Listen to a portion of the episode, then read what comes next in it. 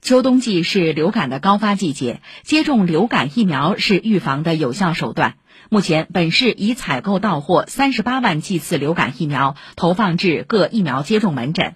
专家提醒，新冠疫苗与流感疫苗针对的是不同的病原体，接种新冠疫苗无法预防流感。请听报道。这次你打的是科兴流感，之前打过吗？打过，没有什么反应吧？之前打没有。那今天打好以后回去多喝水。在长宁区新华街道社区卫生服务中心疫苗接种门诊，35岁的张先生按照预约时间来接种流感疫苗，因为经常熬夜加班，体质较差，之前几年流感季都中招了。在医生的建议下，他从去年开始接种流感疫苗。市疾控中心免疫规划所所长黄卓英说，流感不是一次小感冒，尤其对于有基础疾病的体弱人群，一旦感染甚至会危及生命。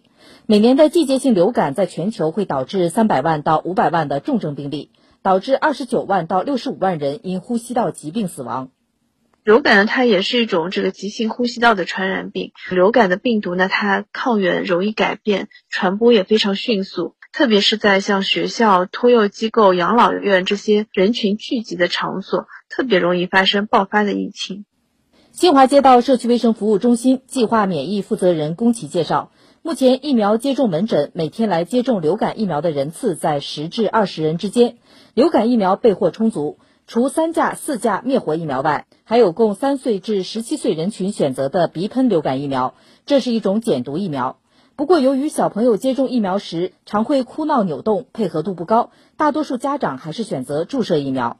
首先，他小朋友有鼻炎的话，我们是不能用的。配度好的话呢，很快他就是鼻子里喷两下就好了。他需要你完全配合安静的状态操作，又哭又闹的话是没法操作的。流感疫苗属于自费疫苗，价格从100元起至300元不等。一些人认为现在还处于新冠疫情常态化防控之下，人人都戴口罩，不接种疫苗被传染流感的概率也很低。对此，黄中英表示，流感已经有2年多没有在人群当中进行大范围的流行传播，那么人群抗体的免疫水平还是有所下降的，还是有可能会出现新冠和流感呼吸道传染病叠加的这样一个情况。那么接种流感疫苗呢，是预防流感、减少流感相关重症和死亡的有效的手段。还有人认为已经接种了新冠疫苗，没必要再去接种今年的流感疫苗。黄卓英解释说，新冠疫苗与流感疫苗针对的是不同的病原体，接种新冠疫苗无法预防流感。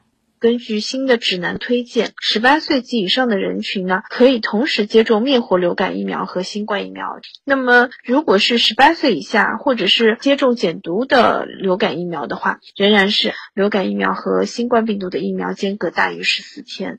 以上记者吕春露报道。